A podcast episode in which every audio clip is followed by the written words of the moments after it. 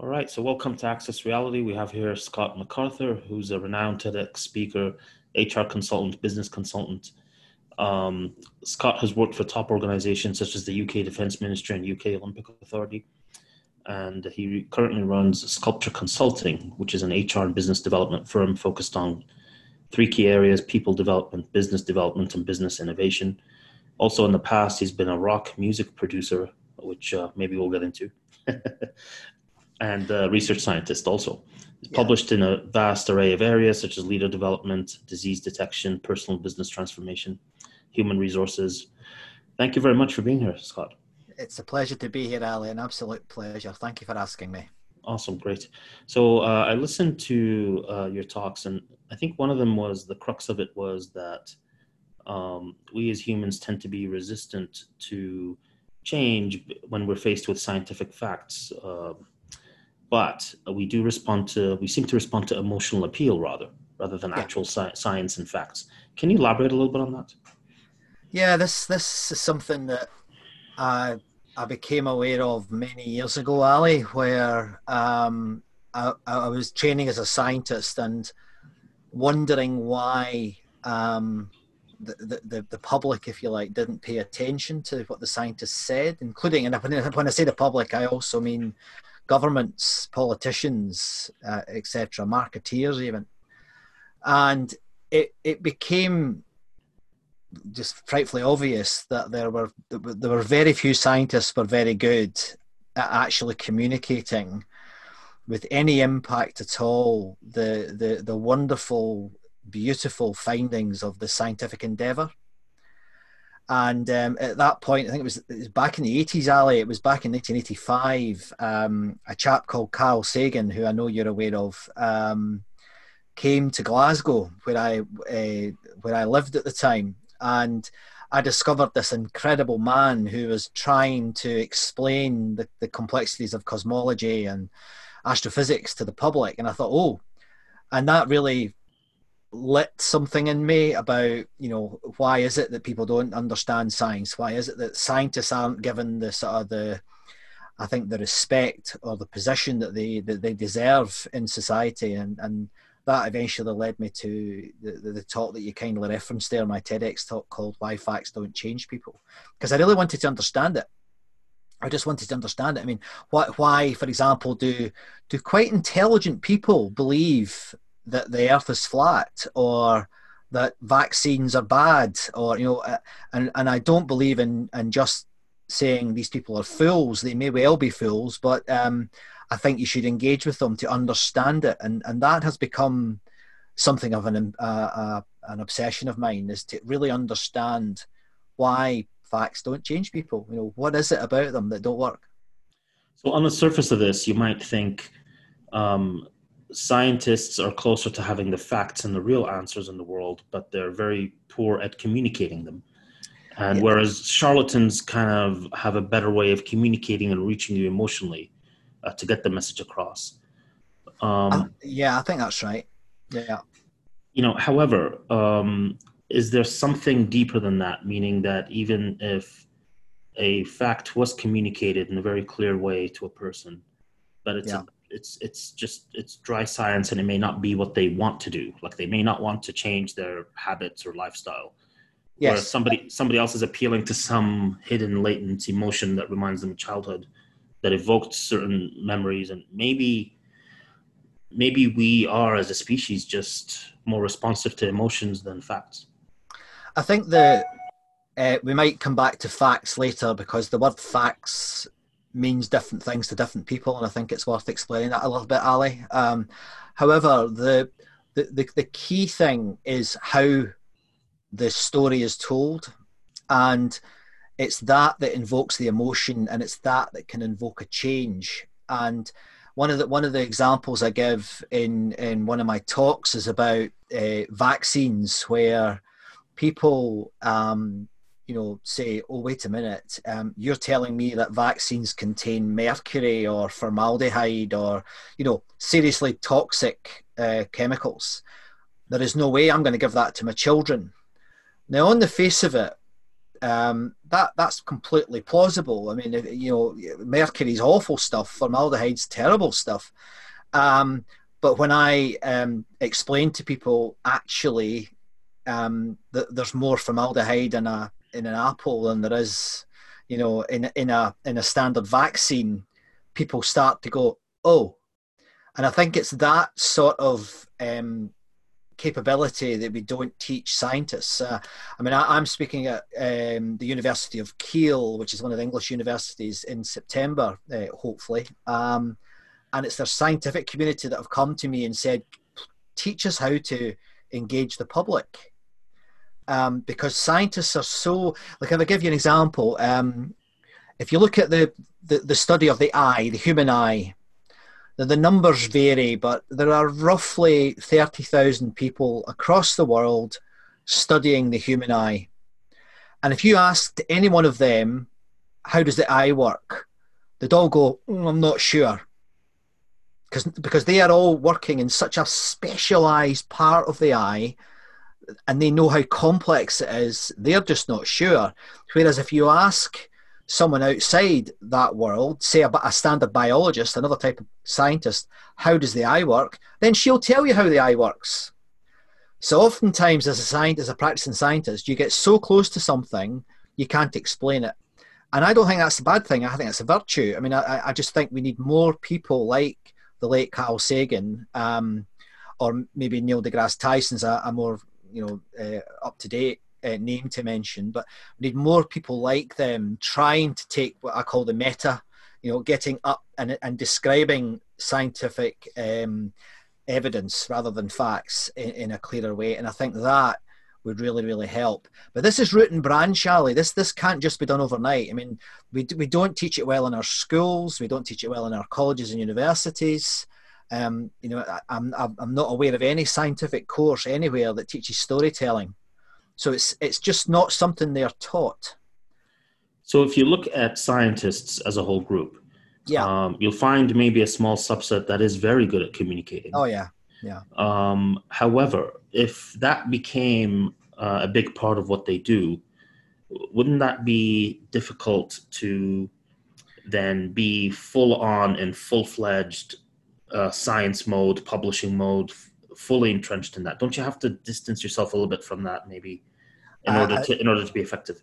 That's a very good point, and indeed, the, uh, Carl Sagan uh, got quite a lot of um, negative feedback from his scientific peers because he moved away from the laboratory. And in the UK, we have a fella called Brian Cox. I don't know if you've, heard of Brian, but Brian's another cosmologist.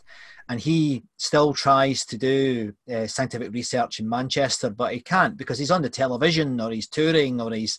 And I think that there almost needs to be a separate breed of scientist. Um, I mean, I, am I'm, I'm not a scientist anymore. I was, but I'm not now. Um, and I could be one of those. I mean, that's why I get asked by other scientists because I've got some scientific credibility and they say, well, okay, you understand the scientific method, Scott. Could you come along to us and almost explain to us what we are doing? It's quite odd, Ali. You know, it, it, but I think you, you've hit the nail on the head there. That a lot of scientists are worried about losing their credibility, and I think they've got a point there. Um, but that's a problem with the scientific structures. That's not a point. That's not the public's fault. I think we just need to understand that sometimes some of us scientists have got to take responsibility for the bigger picture. Um, you can't all just be head down the microscope. Some of us have got to raise our heads, and they've got to be seen as just as important scientists as those that are doing the detail of, of the study in the eye or the brain or whatever it is they're, they're studying. I think you're absolutely right in that the major problem would be their peers, is the yeah. other scientists. Because I first came across this, um, my genetics professor in university. Yeah. And um, somebody in the class asked a question and they, they referenced a program done by David Suzuki. I don't know if you heard about that. Yeah.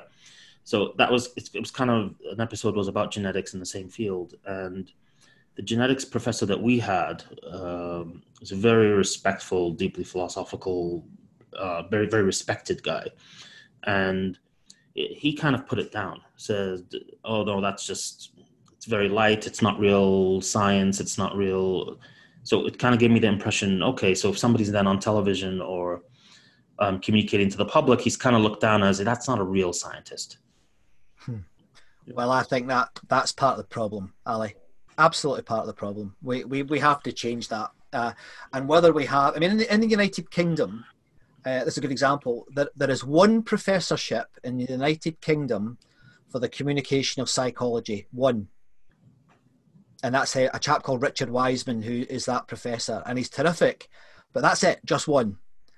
Now that hmm. there, there's clearly something wrong. There's a gap, and and then when scientists get self-righteous about, um, well, the public don't understand science, and they blame teachers or they blame, you know, even university lecturers, because let's face it, they're not up to date most of the time. They're they're, they're lecturers. They're doing their job. Um, but I, I think we need to change that mindset, and maybe it is about bringing people like me who have a scientific background who have then left science because many of us do leave science because you know for, for various reasons. Um, but maybe bringing us back to actually help the scientists. And I, and I have to say I am finding a fair bit of interest from from my uh, client base to come and talk to scientists about doing storytelling etc so there is, there is an appetite Ali but it, it, it's going to take time so, um, are you uh, kind of implying that the science science as a field needs to learn a little bit from what some people in business are doing? Yes. Um, yeah. In terms of marketing, um, how to appeal to people. Um, I mean, some of the practices in business get borderline unethical, to be honest with you. Yes. That way. But are you saying that the science needs to learn a little bit, um, incorporate some of that in order yes. to be effective in its messaging? Yes, I mean there's a there's a good example where um, certainly in the UK it, it has. There's a, have you heard of the nudge movement? No.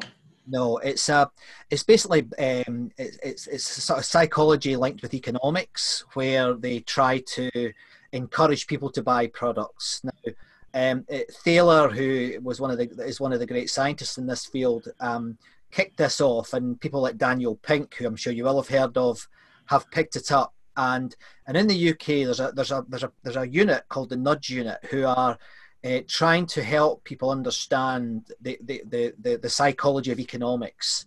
Now I've got issues with it. I don't think it's perfect, but the British government picked up on this and actually brought them into the government fold and used them to help them with public understanding of policy. Now that's not the same as public understanding of science, but the nudge unit did very well, and in fact, um, and again, I've got I've got some concerns about it. But the nudge unit, or the, the sort of what's happened post the nudge unit, because it's moved on now, is being used by the British government as part of its uh, strategy um, against uh, COVID. So it is. There are examples, but there aren't many. Um, you can see it in the, you know the, the the vaccination shambles. You can see it with some of the, the response to COVID. That, that there isn't that scientific knowledge. For example, one, one, a really good example, um, again, I think it's everywhere in the world, everyone's talking about social distancing. And that came from a scientist. That, that, that wasn't government, that was scientist. But that's a scientific mistake. The phrase itself, social distancing, is fine, but it's actually physical distancing. It's not social distancing. And that subtle difference has developed behaviors. People now think that it's about being socially distant. It's not we need to be socially closer. I'll give you. I'll, I'll give you a very funny example. I this has taken such a stranglehold. This idea of social distancing. Yeah. That you know, I had a friend that I wanted to uh, connect with.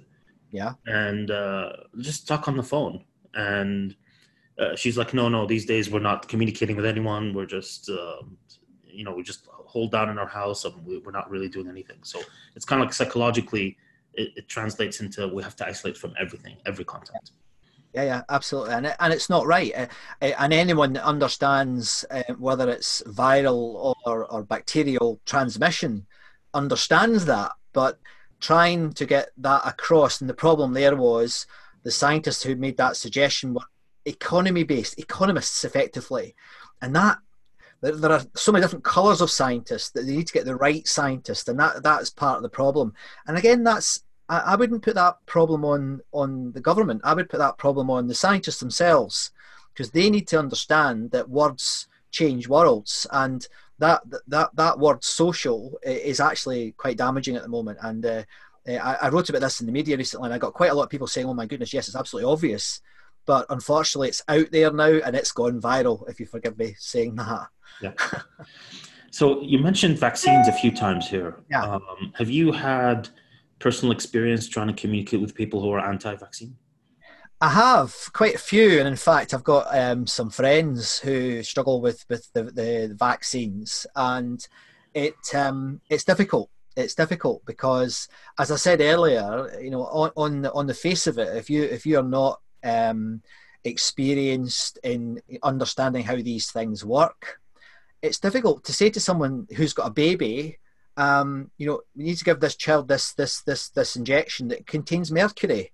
It's very difficult, and even with the the the the, the, the related subject around autism, where I mean, I frankly think that the individual responsible for that paper that was published in the Lancet should be in prison. Um, however, the horse has bolted, so you have people all over the world who have heard things in the media and it gets into their system. And unfortunately, the response, and I point at myself here as anyone else, hasn't been good, it hasn't been strong enough. We haven't really explained to people um, how important it is, and you know why do you think we don't have smallpox? Why do you think we don't have polio? Um, what's going to what's going to be the thing that's that, that removes COVID as a as a global pandemic? It's going to be vaccinations, but again, people don't always connect the dots, Ali, uh, and to, to, to explain that to someone who hasn't got experience in the field is extremely difficult. And, and a lot of scientists um, and a lot of commentators in science say, don't engage, it's just a waste of time. Well, I don't agree with that. I mean, I, I one, one of the one of my favourite um, quotes, and, and you may well have read me uh, saying this before, is from the Stoics, and this is the quote. It says, "Opinions are like nails; the harder you hit them, the deeper inside they go. Opinions are like nails. The harder you hit them, the deeper inside they go. And unfortunately, the majority of responses to the anti-vaccination movement just to say, "Oh, they're idiots." Yeah. So I was going to say, right.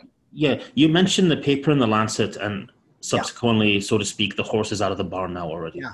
Um, do you think the reason for that is because the kind of debate on it has been suppressed. You're immediately labeled if you raise this issue, uh, you know, as a crazy person or you know something, rather than actually addressing it scientifically and saying no.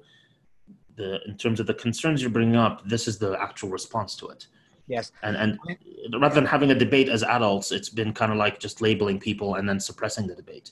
Yeah, I think that's right to some extent. Um, however, what I would like to see is is the word dialogue being used a bit more because although um, like for example I, I I'm I'm an atheist um, and I and that means I don't believe in a supernatural God. That doesn't mean that if I meet someone who has faith that I go to them you're a fool. Look at the teams. You've got you know Gandhi and you've got you know you've got some great you know uh, brains on on the the faith side and you've got some great brains on the atheist side. And I think what should we should be doing is encouraging us to find common ground. And that's where I get I get frustrated. Mean I've, I've, I've met Richard Dawkins and I think he's a lovely man. Um, and in fact he's not in real life he's not the firebrand that he comes across in the media. He's not. He's just a lovely man. Um, but he's been almost caricatured as this anti-faith guy, and he is an anti-faith guy, but he actually loves, um, you know, religious poetry, religious music. He loves it, you know, uh, but he very rarely is ever quoted as that. And I think, again, it's not about debate; it's about finding common ground. It's about finding learning, and people are often when I when I speak, if I do a keynote speech I quite often use faith stories. Like I love the the, the Jewish faith, and I love the, the the the Quaker faith, the Quaker movements. There is a lot there that people can learn from, that can use in the secular society. So I think that is how to do it. I don't I don't think it's about saying you're wrong. You know, I mean, some of these. I mean, you can, you can have a laugh. I mean, of course, if someone says something that's silly, you have the right to tell them they're silly. But that won't change them. That will just make them more silly. That's why that quote's so important. You know, the, the opinions just get deeper. It doesn't solve anything. So saying to a flat earther, you're clearly a fool, isn't going to work. You know, you need to somehow engage them in the dialogue, engage them in the discussion. Yeah. Now you mentioned Richard Dawkins, and I, yeah. I think the this also cuts the other way. So uh, if you're religious and deeply offended by Richard Richard Dawkins ridiculing you or calling you know religious people names, yeah. If if you just ignore that and go because he's ultimately a scientist, if you just go read his books on yeah. evolutionary biology, like the Blind Watchmaker, yeah. you have no choice but to like him. He's lovely. Yeah, he's a lovely writer. Yeah, it, it is about the media again, but again, Richard isn't. If you look at Richard, he's not the guy like Carl Sagan. He's not the guy who stands up and can give the big picture. He he is a you know he, he's into animals really, um, and he's, he's he's moved that into the human the sort of thinking piece. And I, am a hugely admire him. I, am a I'm a huge uh, reader of him, and, and have say I've met him a few times. But um, you're right. Uh, but again, it, the, the the media pick it up. Oh, this guy doesn't like God, and and off you go. You know, and uh, I mean, I don't believe in taking offence. So if I even people even get offended me when offended by me when I say that. So if somebody says to me, "You've offended my faith," I say, "Well, that's your your faith's problem, not mine." And technically, I think I'm right, but is that going to help? No, it's not. So I've got to pull back from that. That that might be my heuristic, you know, my my rule of thumb. I might want to jump into that person but as a as a somebody who's trying his best, and don't always get it right, Ali, but trying my best to help this happening, I've got to have that these warning signs. I've got to understand my inner my inner dialogue in that in that area because I've got my own cognitive biases. I've got my own belief system. Yeah, yeah. you're only human after all. Aha, uh-huh, yeah. And yeah, that's why so, we have the scientific method. But but that's exactly the point, though. I mean, scientists are human as well, and that's why we have the scientific method. Yeah. Um, and that's not often understood either. Yeah. Now, with the vaccines, um, which seems like it's been a very big issue for decades now. But one issue we mentioned is the suppression of the debate and lack of effective counter arguments facing the head on, facing it head on. Yeah. Uh, but could the other issue be, which is why it's so difficult and resistant to change, could the other issue be is that it's not usually an isolated issue, which is they're just anti-vaccines. It's rather a, a, big part of it is people who have bought into other type of conspiracies and this is just part of it. That's why it's difficult to knock it down because you have to address the whole kind of problem. Is that what you find based on the people you say you've talked to? Um, well there is a it's difficult to be general about ali because you know this is such a big topic. Um, but there are people who like conspiracy theories. So you will get your flat earthers your 5gers your your anti-vaxxers, there are, I, I, suspect, and I don't know this is true, I haven't seen the research, but I suspect there is crossover with these populations. Um, however, I, I, do think that um, my my I have a, and you call it a belief. I actually think most people um, are decent, and if they are given the facts or the evidence in a way that they can understand, they will move towards it. So there are a lot of people who have been anti-vaxxers who have, particularly in the United States, who have experienced uh, blooms of, of measles outbreaks. It's, it's shocking. It's absolutely shocking. And actually, I think some people should be in jail because of this. You know, that, that's how bad I think it is. But in some areas where that has happened, and it's desperate that that's had to happen, people have said, "Oh no, wait a minute, maybe I got it wrong," and so people have moved back towards the, the, the, the, understanding that we need these vaccines. You see, again, though, I would, I would take it a step further. I would also say that part of the problem is that we have a perception, and in some cases, a good perception of pharma- pharmaceutical companies who, in certain cultures, and, and I'm pointing at the United States here, they, they have an economic model. They don't have a medicine, a medical model. They, they are looking to make cash. Now that would mean any anyone with any sort of normal brain would say, "Oh, well, they'll want to sell their medicines," and actually they do. And actually, there are examples where these companies have behaved badly.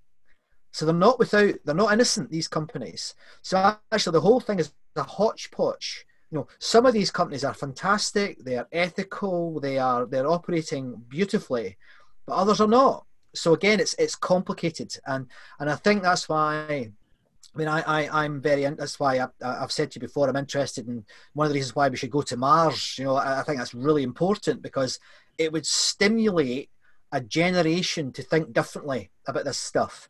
And it's going to have to be generational. This is not going to happen by Richard Dawkins changing his language, or me doing this podcast, or the you know the National Geographic having you know, or, or the Discovery Channel suddenly rediscovering science. It's not. It, it's a generational issue. And Carl Sagan said in the 1980s, we have a problem. We have a world that's run by science and technology, and our understanding of science, science and technology is gradually reducing. And that has continued since the 80s. So we need to rebuild that. And that's a generational issue. It's not something that you and I can solve on this podcast. I wish we could.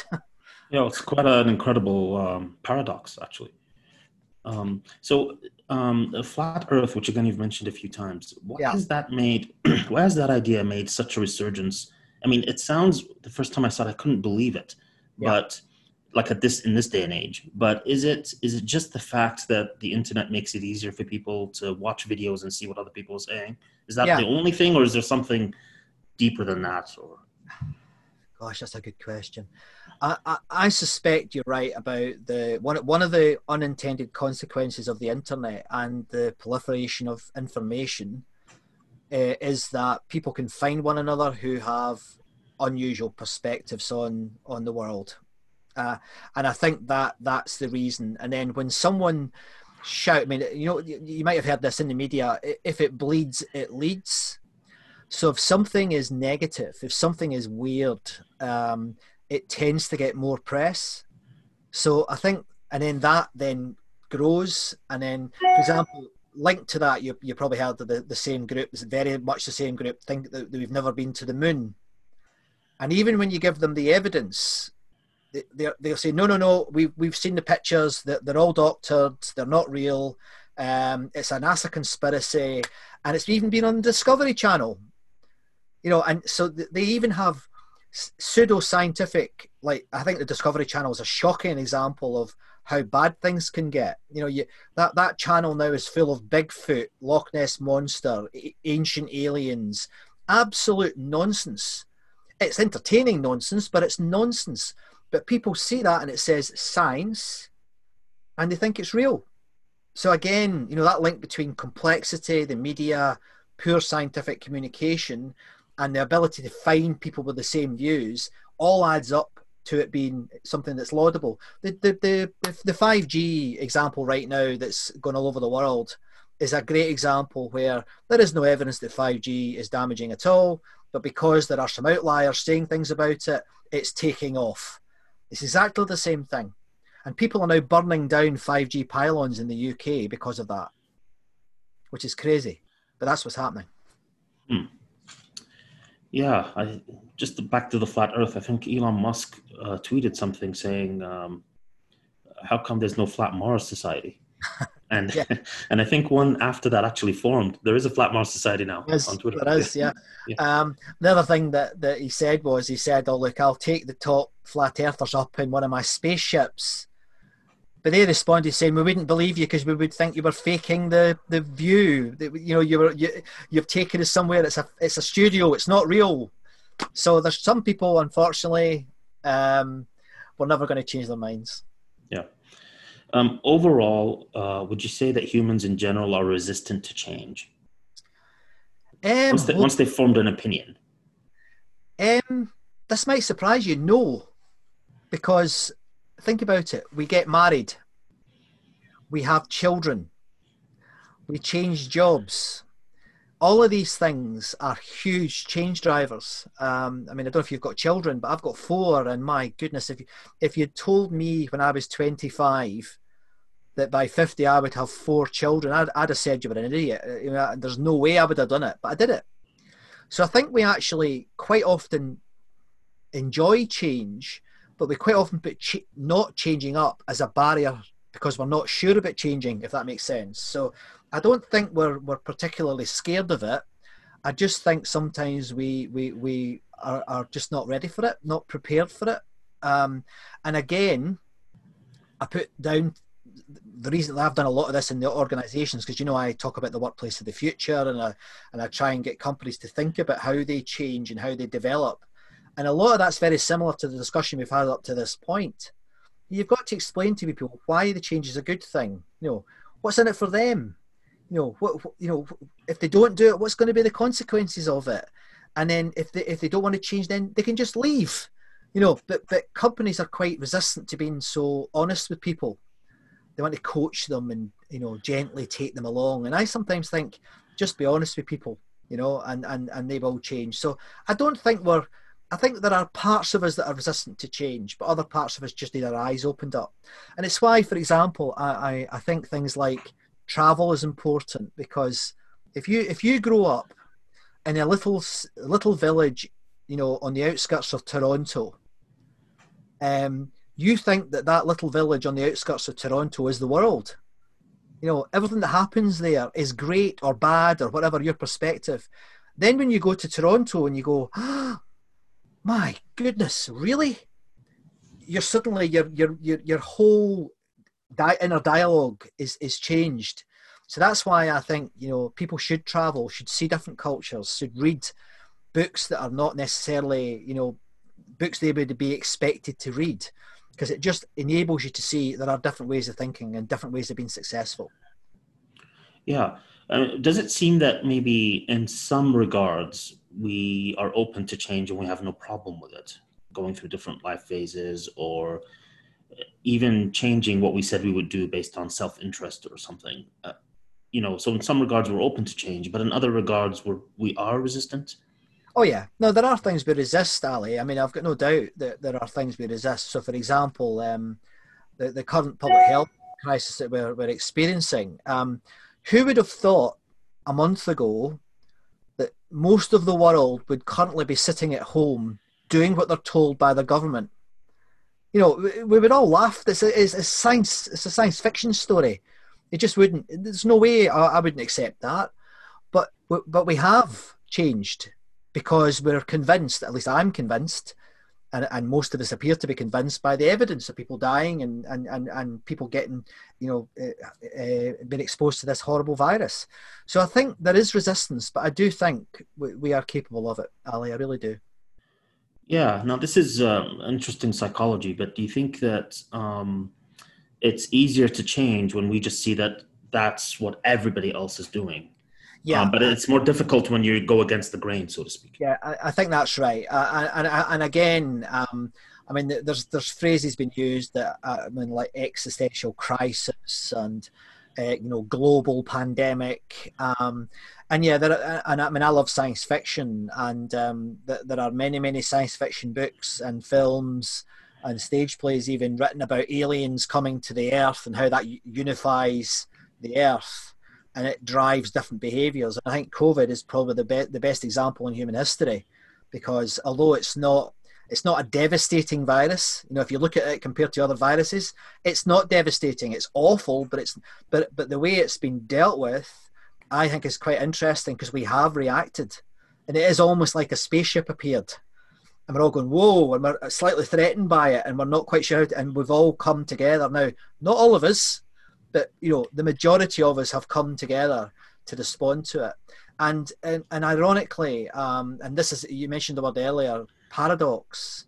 Um, i again believe the only way we can continue as a human race the only way we can survive is by coming together. So globalization in response to things like you know artificial intelligence biotechnology nanotechnology um, uh, the, the covid pandemic was completely expected by scientists. There's not a shock in it at all. I mean, there's, there's the media saying it's a big shock. It's not a shock.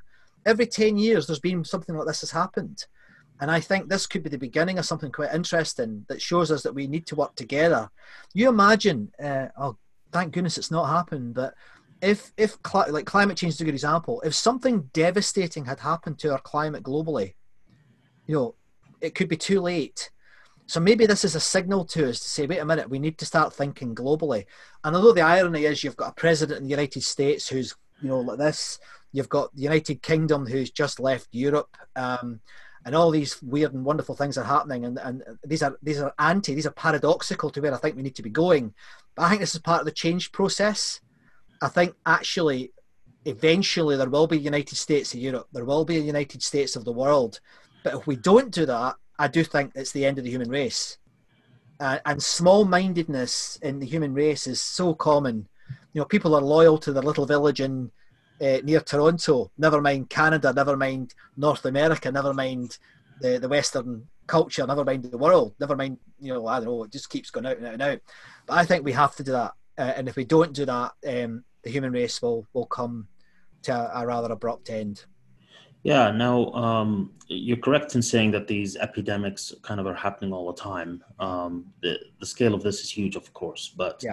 I haven't seen a response like this in my lifetime, at least, or that I've heard of in the last generation. No. Um, do you, as someone who uh, kind of has your foot in the business world, and then you also were in the science world, yeah. uh, do you think the main long term, the main fallout from this and the long term effects are going to be economical rather than health? Um, yes. there you go. but uh, just the way we've we've responded to it is what I'm saying. Yes, yeah. I, I think what I mean, this is pure speculation now. This is not, you know, just pure speculation. But I think it could lead to a rebalancing on how we manage our economies because, after all, um, money is just a made-up thing. It's not real. It's a subjective thing, and and even if you look at like if you look at cryptocurrencies and Bitcoin, all the new currencies that are starting to appear, they're all just completely in people's imagination. They're not real and when people say, oh, there's been a huge crash, that's not real either. it's all about human behavior at the end of the day. So uh, I think if we could somehow, and this is this is obviously science fiction now, you know, in the short term, if we could somehow rebalance that the dominance of the market over humanity. Um, now that, of course, now I'm getting to dangerous ground. I'm getting to political ground, but I think that, or the, the balance of the individual against the team, against the group, I think what positive thing could come of this could be this could happen a little bit. We could get a bit more of an equal perspective, an equalized perspective on these two things. Because if you look at what happened uh, again in the United Kingdom in 2008 when the crash happened, the British government bailed out the banks. They, they, they purchased the banks, they saved the banks. They've not done that for anything else ever. You know, they've only ever bailed out institutions that have an imaginary part in our civilization. It's completely imaginary. But now with this reality happening, they're having to bail out, you know, companies big and small who are providing services or you know uh, are running companies that are about people coming together. So I'm hoping that, and it, I don't hold great hope in the short term, but in the longer term, maybe that will start to have an impact on how our politicians behave and how they drive our economies. So I think the, the, the short term impact absolutely will be economic. But I think medium term could be we start to rebalance how we think about society generally. And that will be a huge challenge in the, the pure market led cultures like they have in America in Japan. You know, eh, I mean, there are differences obviously, but, but these countries will find that very, very difficult. Um, and I don't know how that will play out. Now, you, you advise very big organizations, as we said uh, you, that you've worked with before. But yeah. uh, you also have clients that I assume are small businesses too. Yeah, yeah, yeah, yeah. And um, I just get the impression that some of the small businesses are not going to reopen, depending on how long this lasts. Yeah. I, I think you're right. Unfortunately, um, I think there are many many, many medium-sized businesses will, will go out of business as well, um, and that that's down to the unfortunate fact that a lot of us run our companies on the edge all the time. We only have enough money in the bank to pay the, the salaries for the next month. Um, and in fact, you can still run a successful business like that, but that assumes that we have that monthly income. Um, like I'm, I'm a, an ambassador for, for a local zoo here uh, called Twycross Zoo, and Twycross Zoo is very well run by a, a, very talented chief executive, and she has always maintained that we must have three months' income in the bank at any one time. That amounts to about you know well, more than five million pounds. It's you know it's not a small organisation. Now she's had that money in the bank, but that money is now running out. So even though she has run that that zoo very very efficiently and and very productively, very successfully, she is now facing the end of June. And she's going to have a problem. Um, and I think that well, I think the zoo will be okay, but I think other organisations can't go to the banks or can't go to investors as easily and say, "Can you invest in us the short term to get us through this?" So I think you're right. My, my, my business has gone to zero, Ali. I mean, I, I was running a successful speaking business. I was I did uh, over 100, uh, 130 events last year, uh, over 10,000 people, um, you know, and, and in the last two months, nothing. You know, so my, and, and I mean, people are using this word pivoting, and I, I don't like the word, um, but you know, change to online. Well, I, I, I don't want to run an online business. I, I, I I'm a people person who likes to work with people. Uh, this is great one to one on Zoom works fine, but if you're trying to motivate or inspire hundreds of people, it's not the same. It's just not the same. I agree with you 100%. A lot of a lot of people are talking as if oh just shifting to online will be is the same thing. It's not the same thing. It's not the same thing. No. Not. I mean if you if you look at the research even before all this, you know, online learning it's it's okay you know and but if you look at like mit or any of the, the top universities have been doing this for decades they, they've been providing this material for decades but it's the tutorials and the seminars when the kids come together that they actually learn it's not the online part of it you know it's not it's not there was actually there's there's a book um, by E.M. Forster who's a very famous author, and he wrote it in 1909, and it's called uh, "The Machine Stops." I don't know if you've ever heard of it. It's not that famous, but it's all about how we all end up in little pods communicating with each other over the ether, as he calls it in the book, and that's a hell on earth. You know, so if we keep going like this, you know, it, it would be awful. It just would not be good for us. I think we're learning how to do it better. I think we're going to be better online than we've ever been. As a consequence of this, people like Zoom that we're using just now have had to improve their security, they've had to improve their bandwidth, so there will be better online learning and better online communications. But we are human beings. We need to be in groups. We are tribal creatures. That can't be done over the internet. Hmm. Yeah. Now I want to circle back to how we respond to certain arguments or yeah. facts or opinions. Yeah. Um, what? So when somebody is given um, you know advice let's say from a doctor or from you know yeah. to do something and they don't want to really change do you yeah. have any hacks for them as to how they could implement changes that they don't necessarily that isn't compatible with what they emotionally want to do let's say well that's a really difficult question, and one that if I really knew the, the full answer to would make me extremely wealthy, Ali. Um, you'd be an extremely wealthy guru. yeah, um, I think the the best example that I've ever come across was again a medical example where uh, you may well have heard me speak about this. Forgive me if I'm repeating something you've heard before, but where there was a group of people who were basically told that they had to change their diet or they would die. Uh, they had a particular heart condition and and there was actually 10,000 of them in the study. It was a major study, and 90% of them chose not to change their diet. So they chose to die. So what's that about? You know, you you would think that, and if you extrapolate that into the organizational culture, if they won't change something that would help them survive, why would they change because there was a new system at work or a new brand at work? Well, the answer is they wouldn't. So in the, in that research, there's a book, um, Change or Die, um, and it talks about the way you have to do it is chunk it down into very very small pieces. So, for example, if you say to a parent, if your child had this disease, would you change their diet? And they would say, yeah, well, of course I would. I would save their lives. So why are you not saving your own life? So again, it's about framing. So I think there are things we can do, Ali, but oh, very, very difficult. Very, yeah. very difficult. Yeah. And I know you've touched on your talks and uh, uh, writings on uh, basically um, fake gurus, so to speak. Um, or things that they, their main skill is they know how to market to you to convince you to buy it. That's their main skill, not the actual thing they're selling. Yes. Um, is there, can, can, you give advice to anyone on, because now these are popping up like everywhere. Oh, they're everywhere. Yeah. yeah can you give advice on what to um, not necessarily red flags because I think that's going to catch legitimate and illegitimate people, but yeah. how how would you go about kind of deciding uh, for yourself yeah. whether or not that's something? Really good question. Thank you for asking that question. That that, that is a, a cracker, uh, as I say in, in Ireland. Um, the the way I the way I look at it, uh, like for example, I'll name I'll name one because I'm not I'm not going to have a go at him. I mean Simon Sinek, who's a very famous uh, business writer. He, he, wrote that book called uh, Start with the Why, and and you know he's very famous and, and, and very good at communicating. But he's not a business person. His background was, he was he ran an agency. He you know he, he didn't have lots of business experience.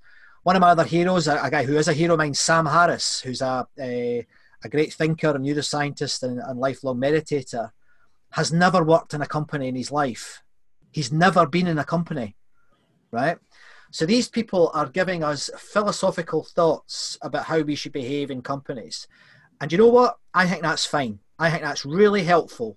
Um, I think sometimes they overclaim their ideas. I think, uh, you know, Start with the Why wasn't Simon Sinek. That's been around for hundreds of years since the Stoics. Um, however, if they generate ideas in people who have been in the environment, so people who are writing and communicating and thinking who have actually been in the environment, then we can have better outcomes. So for me, I like, I love these people. I mean, again, Carl Sagan's a good example.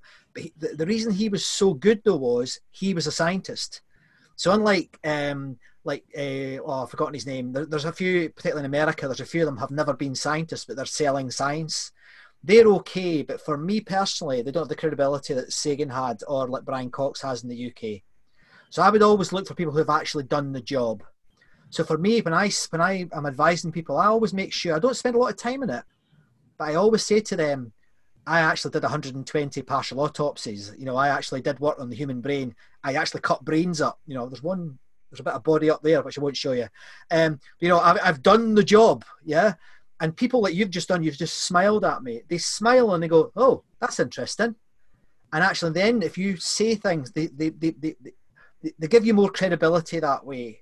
And I think if you have a combination of the there's a chap called uh, Jason Silva that I love, who's a Venezuela, Venezuelan American performance philosopher, who's never had a job in his life. He's, he's, he's been a philosopher all his life. Yeah. You take his ideas, and I think he's terrific. You take his ideas, and then you talk to people who have actually done the job, you're more likely to have a better outcome. And that's where there should be the joining of the thinkers with the doers. You know, you need to have them together, not in conflict with one another, which is what often happens. Okay, so you, you come across um, a video or something uh, or an ad online that tells you buy this course or this thing from this person. Yeah. You would say the best way to discern whether or not that that is valuable is to go and look at the person selling it. Have they achieved what you're trying to what they're trying to sell yeah. you? Yeah, absolutely. In in my world, in the in the speaking world, it's really funny. Um, I, what I'm often asked, how, how do you become a successful speaker? And I always say, speak. Right? And they look at you and they go, huh? Uh, you know, if you're going to be any good at speaking, you need to speak. and you need to speak as much as you possibly can. There are many, many, many, many speakers. I would say thousands of speakers that make their living by selling speaking courses to other speakers, but they've never had a, they've never done a speech in their life. Now they can be good teachers, they can be good teachers. You know, they don't necessarily have to have done it, but I think the great ones are the ones that have done it before. They've actually done the job and understand how it feels to have a bad speech, to understand how it feels or how much effort it takes to understand an audience and to create a good speech that that audience is going to really, it's going to get the hooks into them and change them, inspire them to change. So that that's uh, I mean it's it's so it's it's everywhere. I always look for credibility, and I think that social proof that you get from that credibility is really important. Yeah, I mean, these days they've become very good at uh, you know listing testimonials and, and other things. So, but uh, yeah, but that is golden advice, actually. Thank you. Thank you for that. Yeah. So, can you explain the difference broadly in personality, if there is any, in general, yeah. between required to succeed in business versus science? Oh. asking some big questions. Yeah. You, have been, you've been, you've been. I'm not asking for a blanket kind of edict. No, no, no. yeah, just because you've been in both. So, from your observation, you know, what's the a right. successful personality in business versus success, a successful personality in science? I think those are two different things. Yeah, they are. Um, I would like them not to be, and I'll explain what I mean by that. In the in the scientific community, the ones that really make it are the ones that are curious right the, the, the this and i did say i'd look back to this they don't use the word fact I mean, a good scientist will not talk about facts. They'll talk about probabilities. You know, if you jump off the Empire State Building, it's highly probable you will be dead when you hit the ground, right? So even in that extreme example where gravity is involved, they will still say it's highly probable. They won't say, I guarantee you'll be dead, right? That's the first thing. And the reason for that is they're curious because they say, well, something might happen, you know, and there is actually, there's even a book about how to survive a parachute jump without a parachute because some people have survived, right? So it is, it's odd, but there are these exceptions. So curiosity is the first thing. And it would be things like, um, and, and, I, have had these conversations. I, I my my specialism was with uh, microscopes, and a particular type of microscope. So I was uh, using what's called a laser microscope, which is different to the you know the, the normal by you know you look with your eyes. This was one that used laser light, um, and I only knew about them. I didn't know about other microscopes particularly. So even in that world, we would have debates about my microscope being better than your microscope, right? But to be good at my science, I had to understand, or at least answer enough or ask enough questions to understand where they were coming from. And that's a good scientist, right? A good business person, and this is really difficult to be general about it, tends to be somebody who understands the money, can follow that. And I'm, not, I'm talking about commercial here, I'm not talking about a charity sector or public sector here. They understand the money and how the money works, particularly cash flow they don't really care too much about everything else. That's the current good business person. So, for example, if you look at somebody like Steve Jobs, who didn't understand technology at all, um, he wasn't a good leader. He was a bully. He was, you know, he, he, he said himself. I mean, I'm not, I'm not saying anything that, that people who have read about him don't understand. But what he did understand was the money. He understood, you know, how to engage the public he understood how to help the public buy his sexy products, right? The leader of the future, what I would like to see is that being turned on its head and saying that I would love leaders to understand what makes their people motivated. I think employees should come first every time, not customers. And I think that is a change that would need to happen for the scientific brain to come into the business brain because a scientist would never say, "I want the outcomes to be the driver." They would say, "I want the pro." It's about process to them. It's about curiosity to them. Does that make sense? So I think there is some common ground, but as you said earlier, at the moment they are different. Um, there are very few scientists who move across to business and become successful. There are no business people that I'm aware of that go from business to science. There will be outliers, but very, very few. Um, so at the moment, they're what um, one famous scientist said. They're in diff- different magisteria. You know, they're just different. Uh, I don't think that's necessarily right uh, or optimal rather than right. If that makes sense. Yeah. No, I mean, I you may not know this, but I I was in basic science myself too for a while, and um, what I found is the people who got the biggest breakthroughs um, are the ones who questioned the foundations and went yeah. back to the foundations that everybody else just glossed over and accepted yeah. and built on. Absolutely. Uh, I mean, the, the other thing that you, you've reminded me there, and, and, it's interesting, typical of somebody who's done some science. Um, the other thing in science that, that, that is completely underestimated by the public, not by scientists, is luck. If you look at people who have won Nobel Prizes for science, and there's been research. There's a chap called Harris did some research in this field. He looked at where the idea came from, and in and, in, and the data varies. It's between fifty and seventy percent say it was down to luck.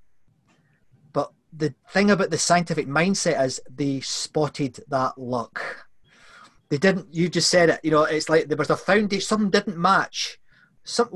Why is that not sitting with that theory? And they spot it and that's the Nobel Prize. Yeah. So you're absolutely right. It's the it's the basic stuff. Um, and to be honest, in the business world, uh, in, the, in 20 years working in business, it's nearly always the basic stuff as well. You know, it, it's not highfalutin, complex stuff. A lot of people would like us to think it was complicated, but I mean, if you work in, in, in the financial sector, I mean, come on, is it really that complicated? The answer is no. they make it complicated because it gives them authority to to earn all this cash they make. But if you talk to a, a broker, for example, she'll tell you how simple it is. Yeah, I mean, the, the way in the stock market with all these numbers and things that move, and you, it's like it's almost like a different language. It's, it is, but they they they revel in that language because it gives them credibility to, to to, to earn the money they earn. But uh, yeah, there's still quite a lot of brokers are in the pub at twelve o'clock every day. Wonder how they can manage that. Hmm. I'll tell you, in uh, 2008, 2000 no after 2008 um, you know, I was just a, a, resident or a trainee in uh, surgery, and uh, all right, okay, yeah. So, you know, there was this company that manages. We used to put like a modest amount of money aside. You know, we get paid very little, and it used to go into stocks. And every quarter or so, you they invite you to go into their office, and you'll see it's a super fancy office. The guy is dressed up, you know, with a very fancy suit, and he shows you these charts with these pies and charts and numbers and very complicated and talks in very elegant language with words you with phrases and you can't understand. And and it was losing consistently. And it was like almost went down to half. And then well i just happened to go to paris for a vacation for five days. Yeah. and i saw that half the coffee shops there were starbucks. And i thought well the french hate this kind of thing yeah. Like, you know, especially an American chain, like they like their unique little mom and pop kind of unique little. So if Starbucks is making it like that in Paris, so what I did is I went back and it, you know, the value now is almost down to almost a quarter. I sold everything, took it out, put it all on Starbucks and Apple. And it's just, it skyrocketed. I was like, I know nothing about any of this. Yes. How could I get, how could I get it right? And that guy get it wrong when that's what he does for a living. Yes. Yes, there is a, there is actually some uh, research about um, apes throwing darts at a dartboard and that dictating what stocks people purchased, and the, the, the, the ape was just as successful as the, the broker. ape was, so lucky. was lucky. It's, yeah, it's a chance game. It's a lot. it's a luck game. Um, yeah. Awesome. Yeah. So, um, final question. Um, somebody who is not quite decided what to do in life, which I think is a lot of people. Yeah. Starting on, and in terms of which fields, or they think they'd be good at a few different things that are very diametrically opposed and different from each other. Yeah. What would your advice be on how to find the perfect field for them? Well, for them is a difficult part of the question but in terms of the next 10 years, I think we can make, for the first time in a long time, we can make some quite good guesses about what's going to happen in the next 10 years. We have exponential growth in terms of um, technology development, technology growth. Now, what, what does that mean? Uh, if, you, if forgive me, I'll just explain it a little bit. Um, exponential means if I was to take 30 steps from where I'm sitting just now, linear steps, which is the way the human brain works, linear steps, I would end up out in my garden under an apple tree. If I took 30 exponential steps, I could go to the moon and back 20 times. Right? I've done the maths, right? 20 times to the moon and back. That's happening with technology. So, technology is one area that I would get I would think people should think about, consider. However, and this is a bit of a cognitive bias of mine, biotechnology is growing at three times technology pace. Right? That means you would go to Mars and back 20 times in those 30 steps. So if I was suggesting to anybody, and I've done this with my own children, what to get into, get into biology. Because there are already signs that the biological skill set in some fields has gone to the top. It was never there before. Eh, when I graduated from a, as a biologist, I, I struggled to get a job. It's not that case anymore. They're getting jobs. And I would predict very confidently in the next 10 years, well, less than that, five years, there'll be heads of biology in our corporates. So for me, that is a huge opportunity. And I am really jealous of 20 year olds right now who could get into this biotech crossover field because it's so obvious it's going to be it's going to come so it's coming it's here but it's happening so fast that oh, I'd love to be involved in it a bit more That's incredible. I mean, when I was going through uh, biology, was it's a dead end. Um, it Yeah. was just it was a means to an end. If only you wanted to get into medicine or pharmacy, otherwise it was completely, almost right. completely useless. Uh, New Science. The I don't know if you know New Scientist. It's a a, a scientific uh, sort of public scientific journal over here, and only two months ago they they published the top skills required in science in the United Kingdom. Top of the list, biology. Wow. and that, that's not i'm not making that up that is absolutely evidence based um, so I, I i am so excited about that because i always knew of course i did that's why i said it was a cognitive bias but i always knew that there was something about biology that that um, i mean when, I- when i had a, a real laugh with some physicists recently um, and they're- you know they're all standing on top of mountains pointing at galaxies. And i said yeah it's amazing what physics has done. You know we can predict you know a supernova. We can we can understand a black hole before we know what they look like. Great good for you. We don't know how a mouse works. Hmm. That's how exciting biology is. We don't know how it works. We have no idea how it works and and for me that was always a, a, a frontier that i got from the minute i mean i was 15 when i got it that but it was never ever high enough up on the agenda but now because of the the, the, the coming together of engineering, biology, and technology eh, with nanotechnology and AI, the biologists are sitting at the heart of that. So I'm really excited about that. It's amazing. On that eclectic note, we'll end. I really thank you for being here. This was really an amazing talk. Thank you. Thank you very, very much. It's been a pleasure, Alan.